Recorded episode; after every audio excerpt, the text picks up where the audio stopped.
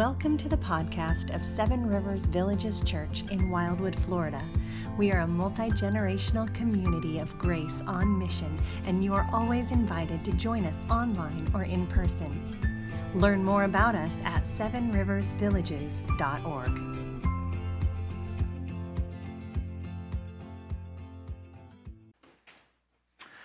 Uh, before we read our text for today, I'd just like to give a little bit of context. Uh, Samson is probably the most well known judge in the book of Judges, and arguably is one of the most well known characters in the Bible. And his story is a wild ride. We see him killing lions with his bare hands, fighting against scores of Philistines alone. His temper flares regularly, and he's supposed to be a Nazarite, but to put it nicely, he's not done the best job. One of the unique things about Samson's story is that in it there is not one evidence or there's not one instance where the Israelites cry out to God for deliverance. If you look at the book of Judges, every major judge and even most of the minor judges contain some plea from the Israelites for their God to rescue them. And yet, in chapter 15, uh, we see this this wild story where Samson burns the Philistine fields to the ground by tying foxes together and putting torches on their tails. He goes on a murderous rampage after the death of his wife, and 3,000 Israelites come to confront him, not to thank him, but to turn him over to the Philistines. They're terrified. They've given up on him being a deliverer. Instead of a savior, they see him as a threat. And when they hand him over to the Philistines, Samson kills 3,000 of them with the jawbone of a donkey. This man clearly cannot be stopped. That is until our story today. Our text this morning is Judges 16, verses 4 through 31. Normally, I would ask you to stand, but because of the length of our passage, know that it is also good and right to listen to the Word of God while sitting down. So, once you've found that passage in your Bible, uh, I encourage you to follow along. It's also on the screens if you'd like to do so. Judges 16, beginning at verses 4, reading through the rest of the chapter. After this, he loved a woman in the valley of Sorek whose name was Delilah. And the lords of the Philistines came up to her and said to her, Seduce him, and see where his great strength lies, and by what means we may overpower him, that we may bind him and humble him. And we will each give you 1,100 pieces of silver. So Delilah said to Samson, Please tell me where your great strength lies, and how you might be bound that one could subdue you. Samson said to her, If they bind me with seven fresh bowstrings that have not been dried, then I shall become weak and be like any other man. Then the lords of the Philistines brought up to her seven fresh bowstrings that had not been dried, and she bound him with them. Now she had men lying in ambush in an inner chamber. And she said to him, The Philistines are upon you, Samson. But he snapped the bowstrings as thread of flax snaps when it touches fire. So the secret of his strength was not known. Then Delilah said to Samson, Behold, you have mocked me and told me lies. Please tell me where your great strength lies, so that you might be bound. And he said to her, If they bind me with new ropes that have not been used, then I shall become weak and be like any other man. So Delilah took new ropes and bound him with them, and she said to him, The Philistines are upon you, Samson and the men lying in ambush were in an inner chamber. But he snapped the ropes off his arms like a thread. Then Delilah said to Samson, Until now you have mocked me and told me lies. Tell me how you might be bound. And he said to her, If you weave the seven locks of my head with the web and fasten it tight with the pin, then I shall become weak and be like any other man. So while he slept, Delilah took the seven locks of his head and wove them into the web. And she made them tight with the pin and said to him, The Philistines are upon you, Samson. But he woke from his sleep and he pulled away from the pin, the loom, and the web. And she said to him, How can you say, I love you, when your heart is not with me? You have mocked me these three times, and you have not told me where your great strength lies. And when she pressed him hard with her words day after day and urged him, his soul became vexed to death. And he told her all his heart, and said to her, A razor has never come upon my head, for I have been a Nazarite to God from my mother's womb. If my head is shaved, then my great strength will leave me, and I shall become weak and be like any other man. When Delilah saw that he had told her all his heart, she sent and called to the lords of the Philistines, saying, Come up again, for he has told me all his heart. The lords of the Philistines came up to her and brought the money in her hands. She made him sleep on her knees, and she called a man and had him shave off the seven locks of his head. Then she began to torment him, and his strength left him. And she said, The Philistines are upon you, Samson. And he awoke from his sleep and said, I will go out, as at other times before, and shake myself free. But he did not know that the Lord had left him. And the Philistines seized him and gouged out his eyes and brought him down to Gaza and bound him with bronze shackles. And he ground mill in the prison. But the hair on his head began to grow again after it had been shaved. Now the lords of the Philistines gathered a great sacrifice to their god Dagon to rejoice, and they said, Our God has given Samson, our enemy, into our hand. And when the people saw him, they praised their God, for they said, Our God has given our enemy into our hand, the ravager of our country who has killed so many of us. And when their hearts were merry, they said, Call Samson that he may entertain us. So they called Samson out of prison, and he entertained them. They made him stand between the pillars. And Samson said to a young man who held him by the hand, Let me feel the pillars on which the house rests, that I may lean against them. Now the house was full of men and women. All the lords of the Philistines were there. And on the roof there were about 3,000 men and women who looked on while Samson entertained. Then Samson called to the Lord and said, O Lord God, please remember me. And please strengthen me this once only, O God, that I may be avenged of the Philistines for my two eyes. Then Samson grasped the two middle pillars on which the house rested, and he leaned his weight against them, his right hand on one and his left hand on the other. And Samson said, Let me die with the Philistines. Then he bowed with all his strength, and the house fell upon the lords and upon all the people who were in it. So the dead whom he killed at his death were more than those whom he killed during his life. His brothers and all his family came down and took him and brought him up and buried him between Zorah and Eshtaol in the tomb of Manoah his father. He had judged Israel 20 years. The word of the Lord. Thanks be to God.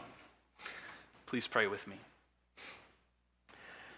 Heavenly Father, open our hearts to your word. We know that we can glean nothing from it without your help. May this challenging text be a blessing to us. Fill us with both a righteous hatred of sin and an ever deepening love for you. It's in your Son's name we pray. Amen. I think Bryn might want to try and switch the mic. Is that what's happening? No? We're good? Five minutes. All right. We're going to see how it works. What time is it, Mr. Fox? was the favorite game of my PE class when I was in kindergarten. So the game is played with one person, Mr. Fox, on one side of the gym, uh, facing the opposite direction of the rest of the class. And in a melodic voice, the rest of the class would ask, What time is it, Mr. Fox? And then Mr. Fox would respond, uh, It's 7 o'clock, 8 o'clock, 10 o'clock. And whatever o'clock it was, the class would take that many steps forward. And as the class inched closer and closer to Mr. Fox, eventually Mr. Fox would yell that the clock had struck midnight. And when midnight is called, all chaos ensued. The entire class tries to run back to the starting line from an ever increasing number of lackeys to try and not be tagged. So the methods for this game varied. Some students with great boldness would take the biggest steps that five year olds can muster, sometimes even ending up in front of Mr. Fox before midnight is called. There were others who would take ever increasingly smaller baby steps, just inching farther and farther forward. Now, I know we don't know each other well, but I also know what you're thinking. Lincoln is clearly built for speed. And I would love to tell you that you're right, but you're not. Uh, I don't think I ever employed the large step method. I don't think I was ever the last one standing, and baby steps were always my go to method. And while this is just a fun and silly children's game, I think it also gives us an illustration into our story and into Samson's story. Every Christian has certain biblical characters that we, we want to identify as, we want to emulate. We've all heard the exhortations pray like Daniel, love like Ruth, uh, and, and pray like Hannah also. We strive to emulate the evangelistic heart of Paul, and we all wish that we had more of the vigor and less of the confusion uh, of the Apostle Peter. But this morning, I would argue that every Christian can identify with Samson. And it's not the great hair and it's not the amazing physical strength, but it is an ongoing and lifelong struggle with sin and a consistent succumbing to temptation. As we've seen in Samson's story, he is less than a moral exemplar, to put it lightly. He is constantly engaged with behavior that we would say is in direct conflict with the Nazarite vows, or even godly behavior in general. In chapter 16, however, we see something new happen, something that hasn't happened before. Samson falls. For perhaps the first time in his life, Samson tasted genuine defeat. After a lifetime of playing with fire, we see Samson finally get burned. And it's through this lens that I want to look at our text this morning. Playing with fire and healing for the burned. Playing with fire and healing for the burned. And while we walk through our passage, I'd also encourage you to keep the following thing in mind. Because Jesus has overcome sin and death, we must daily be killing our sin and temptation. In chapter, in chapter 15, we see Samson playing with actual fire. But I would argue that it's in chapter 16 that fire is far more dangerous. He traded out torches and burning fields for something harder to see, something that's harder to quit, and something that's harder to recover from. In James 1, we're given a warning about flirting with temptation. We are told that we are lured away by our own desires and that after desire has been conceived, it gives birth to sin. And sin, when fully grown, gives birth to death. This is the story that we find in our text.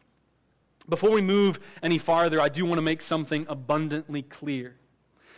Delilah and the Philistine women in Samson's story and also in the book of Judges are the embodiment of sin and temptation. And that has nothing to do with the fact that they're women. It has nothing to do with the fact that they're of a different race or ethnicity than the Israelites. They are representatives of sin and temptation in our passage because they draw Samson and the Israelites away from God. We'll expand on this more in a little bit.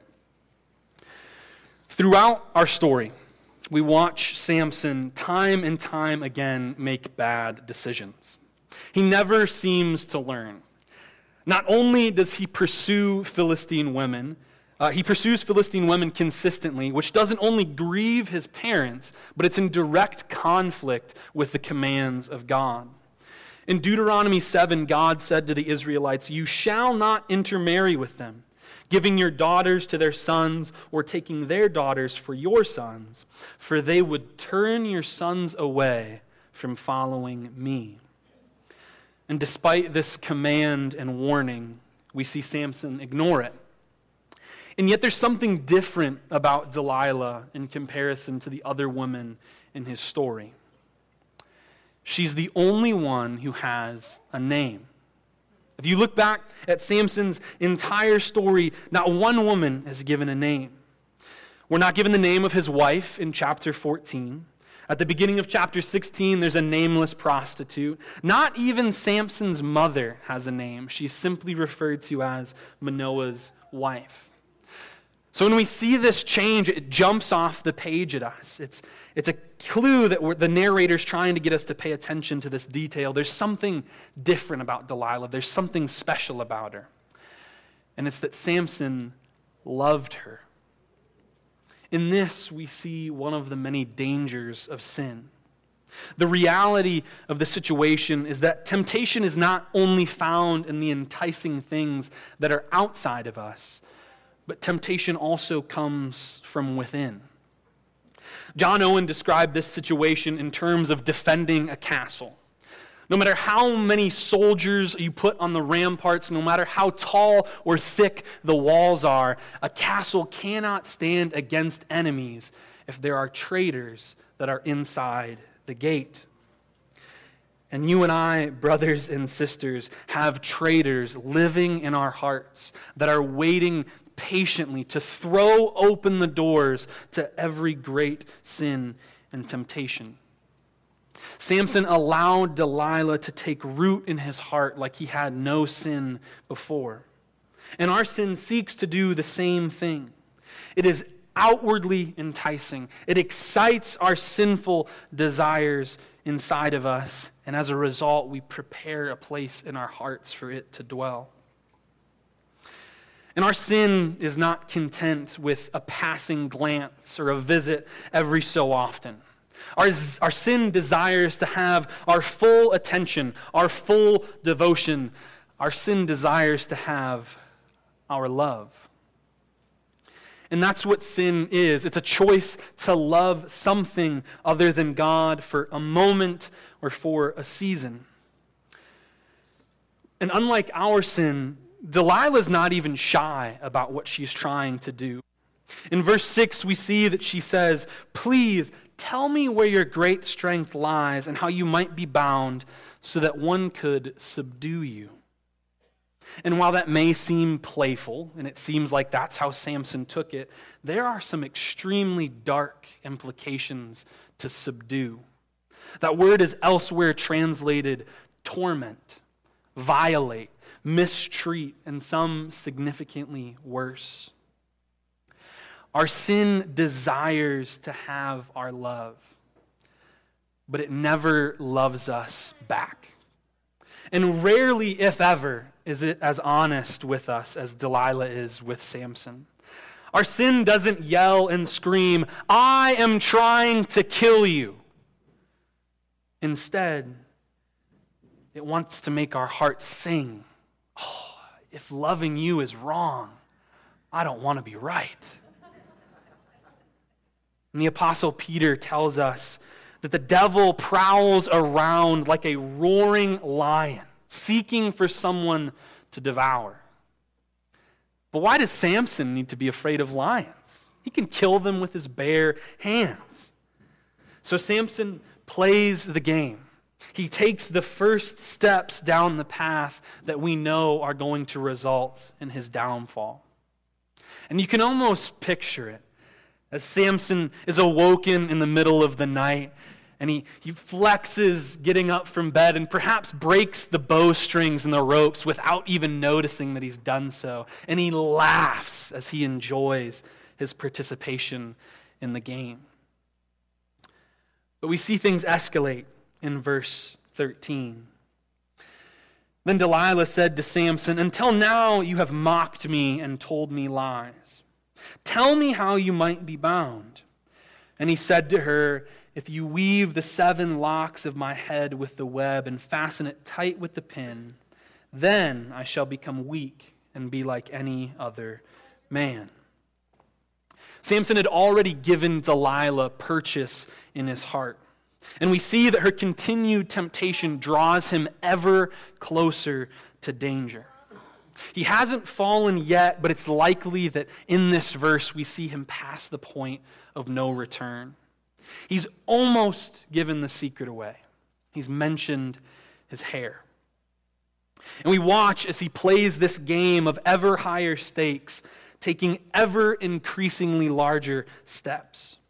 He has succeeded in outrunning death so many times, never tasting defeat. So it's only a greater and greater danger that will satisfy this growing sin. And we do the same thing. We all have our own Delilahs that are drawing us away from God. For some, it's lust. A glance turns into a stare, which turns into a fantasy, and that snowball then continues. For others, it's intemperance with alcohol. An occasional drink for some can slowly become a dependency that needs to be met daily. Sometimes we don't even realize that we're creating idols for ourselves to serve because they began as good things. A relationship becomes infatuation. A job becomes an identity. Children or grandchildren, a love for them can lead to a neglect of discipleship and a failing of a training up in the way they should go. Whatever sits on the throne of your hearts, brothers and sisters, if it is not God, it is an idol. And that idol will demand your love. As we see with Samson, that idol, that sin will force us to start making concessions to it. We begin to slowly justify what we're doing. What was once a line that we will never cross becomes an obstacle that sits in our way to gratifying our sinful desire. And when we cross that line, we continue to inch closer and closer to the fire, all while believing that you and I will be able to outrun midnight when it's finally called. But that never happens. We never stay fast enough. In one of his most famous lines in John Owen's The Mortification of Sin, he says, Do you mortify? Do you make it your daily work? Be always at it while you live. Cease not a day from this work. Be killing sin, or it will be killing you. If we do not daily do the work of putting our sin and temptation to death, if we choose to play the game, to play with fire, it will burn us and it will kill us. And that's exactly what happens to Samson.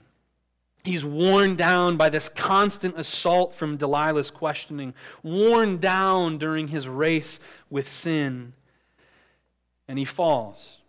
Looking at verse 19 through 21.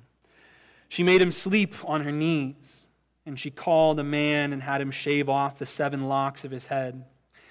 And she began to torment him, and his strength left him. And she said, The Philistines are upon you, Samson. And he woke up from his sleep and said, I will go out as at other times before and shake myself free. But he did not know that the Lord had left him. And the Philistines seized him and gouged out his eyes and brought him down to Gaza and bound him with bronze shackles. And he ground at the mill in the prison. Perhaps the saddest verse in this entire chapter is the latter half of verse 20. Samson thinks to himself, I will go out as at other times and shake myself free. But he did not realize that the Lord had left him. There comes a point in playing this game with sin that we realize that we can't get away. We also then realize that it hasn't been a game at all, and we've been getting burned the whole time, but we haven't descended all the way. Sometimes we recognize that the sinful things that we're doing are going to take us over the edge, but we can't stop.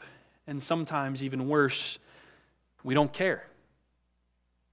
And I think we can sit and point fingers at Samson. Look at all the things that he's done wrong, all the ways that he's a poor follower of the Lord. But his story demonstrates a sobering and honestly a terrifying truth. God gives us the desire of our hearts. When God is that desire, he gives us himself. But when our heart's greatest desire is sin, he gives us to our sin. Yes, God even gives Christians, his own people, to prolonged seasons of sin. And in these seasons, it can feel like there is no way out and that we have been abandoned by our God. Those terrifying seasons can be both a wake up call and a gift. God uses them to show us the horror of a life dedicated and devoted to sin, and He reminds us of our inability to conquer sin on our own. Because of Christ's blood, we are in a state of being able to not sin, but we eagerly await when we are called home and we are in a state of being unable to sin. But that time has not yet come. After the fall, we've all become like little arsonists. We love playing with fire. We love starting fire in our own lives. And it's not just playing with fire we enjoy. Our sin, in a sick way, makes us enjoy the getting burned. Now, after Jesus' perfect life, death, and resurrection, we've been given a new call. Instead of starting fires, we're now called to put them out. Not just those that are raging, but snuffing out every single spark of sin that we see rise up in our hearts. We're called to not play the game at all. And though we have this new calling, there is a war that rages inside of us. We live, on one hand, in a state of grace, but our sin wants to pervert that grace, using it as a license to sin. Those who have been born again do have the power to resist sin. But make no mistake, if we are not actively and daily putting that sin and temptation to death, we will choose sin over God nearly every time. We do not daily fight this fight because it needs to be won, but because Jesus has already won it. Jesus has overcome sin and death. We must be daily killing our sin and temptation. Brothers and sisters, though we see the dangers of sin and the clear warning in Samson's story, we can also see that there is good news as well. Look with me at verse 22. But the hair of his head began to grow again after it had been shaved. Though you and I so often fail in the fight, sometimes even willingly and willfully, God will not stop fighting, and God will not lose. He had not yet given up on Samson. Though Samson had been so unfaithful in his vow, and though he had been humiliated and humbled, God remained faithful. Our sins have been paid for in full, but there are still consequences. And in Samson's story, we see how gruesome those consequences can sometimes be. But it's after we have been burned, sometimes severely, by our sin that God gives us this amazing gift of healing. He reminds us that we cannot do it on our own and He gives us the assurance that we've never had to. I can understand why some Christian traditions want to emphasize the work that we do, the things that we bring to the table. Even those who say that they made the decision to follow God and He chose them as a result. But I do not believe there are many things more exciting or beautiful than in God's sovereignty and his infinite goodness and love for us that he reached out and took us as his possessions while we were still sinners. In verse 28, we see Samson offer an imperfect prayer, like so many of ours so often are. He reaches out to God, hoping and praying that he might return to him because he felt abandoned. He recognized something fully that he may have only recognized partially throughout his life. He was completely reliant on God for his strength. And without him, he could do nothing.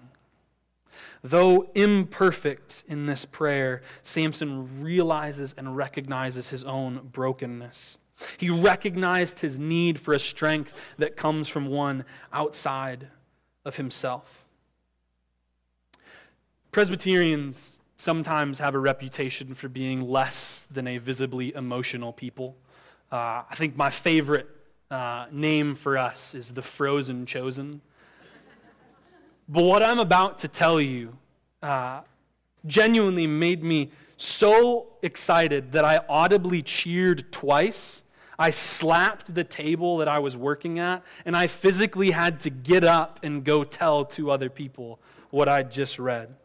It's the least Presbyterian that I've felt in years. Michael Wilcock's commentary on Judges, especially on verses 28 through 30, brings us back to the beginning of Samson's story.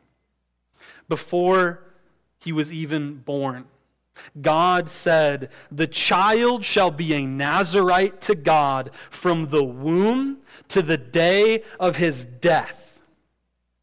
That means that God, not Samson, was responsible for keeping and upholding that vow. God made the promise to him. Throughout Samson's story, we see him doing a poor job of keeping this vow to the Lord.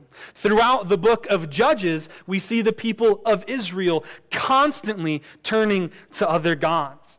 And that's the same story we see throughout the entire Bible, going all the way back to the garden. When given the opportunity to have a perfect relationship with God, we see Adam and Eve choose something else. We cannot help but dive into the fire of our sin.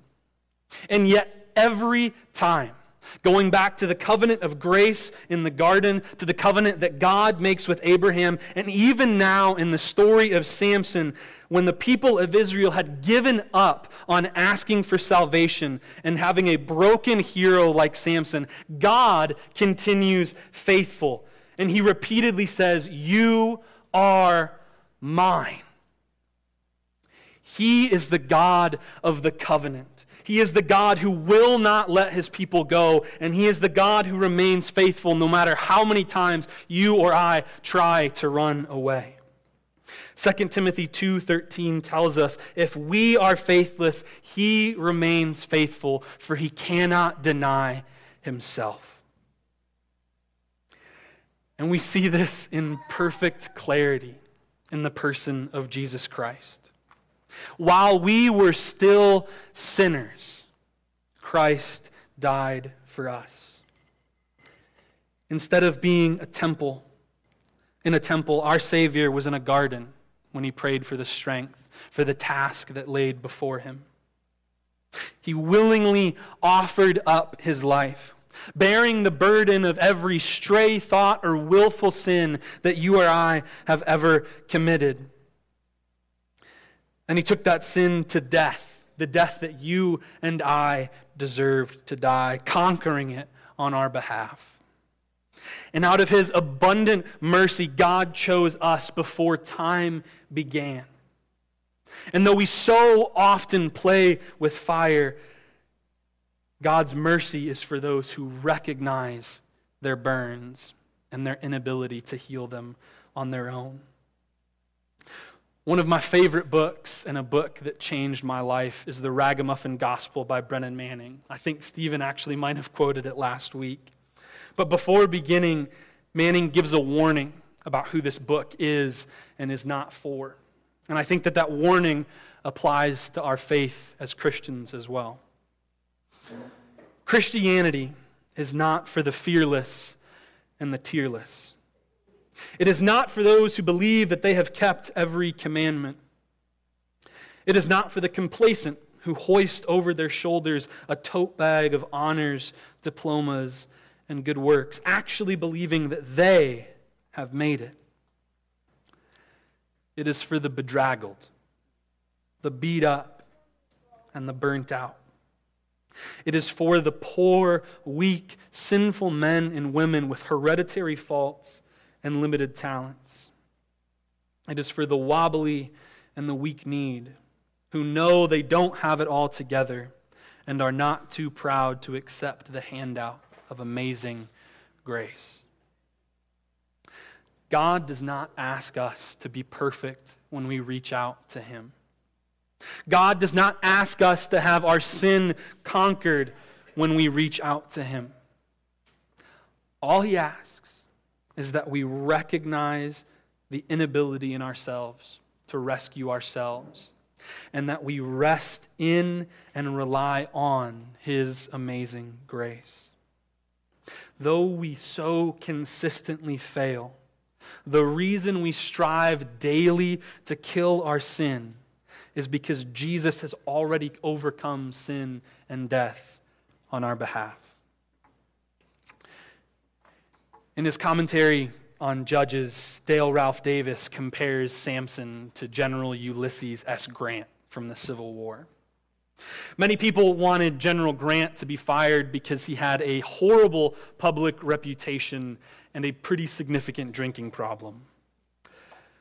But President Lincoln said that he could not do without General Grant because General Grant fought. We're told at the end of chapter 15 and 16 that Samson judged Israel for 20 years. Though we don't have all the details, I find it hard to imagine that for that entire 20 year period, Samson must have been consistently and constantly fighting the enemies of God's people. Though he often sinned, he never stopped fighting. And the author of Hebrews uses him as an example of faith, one who is made perfect in his weakness. So I leave you with this final charge, brothers and sisters. Be daily at the work of putting your sin to death, every day for the rest of your life. There will be seasons when your sin will beat you, and it may even hold you down for a time, but rise again. Never stop fighting because the fight has already been won on your behalf. Please pray with me. Gracious Heavenly Father and righteous Judge, we come to you with open hands and hurting hearts. Help us each day to drink deeply from the boundless grace that your Son has provided for us. Each day, fill us with your Spirit so that we might fight all the more fervently against the sin that lives in this mortal flesh. Lord Jesus, we eagerly await the day when you return and you put sin and death to death once and for all, and for that glorious eternity of inability to sin, gazing upon your wonderful face forever.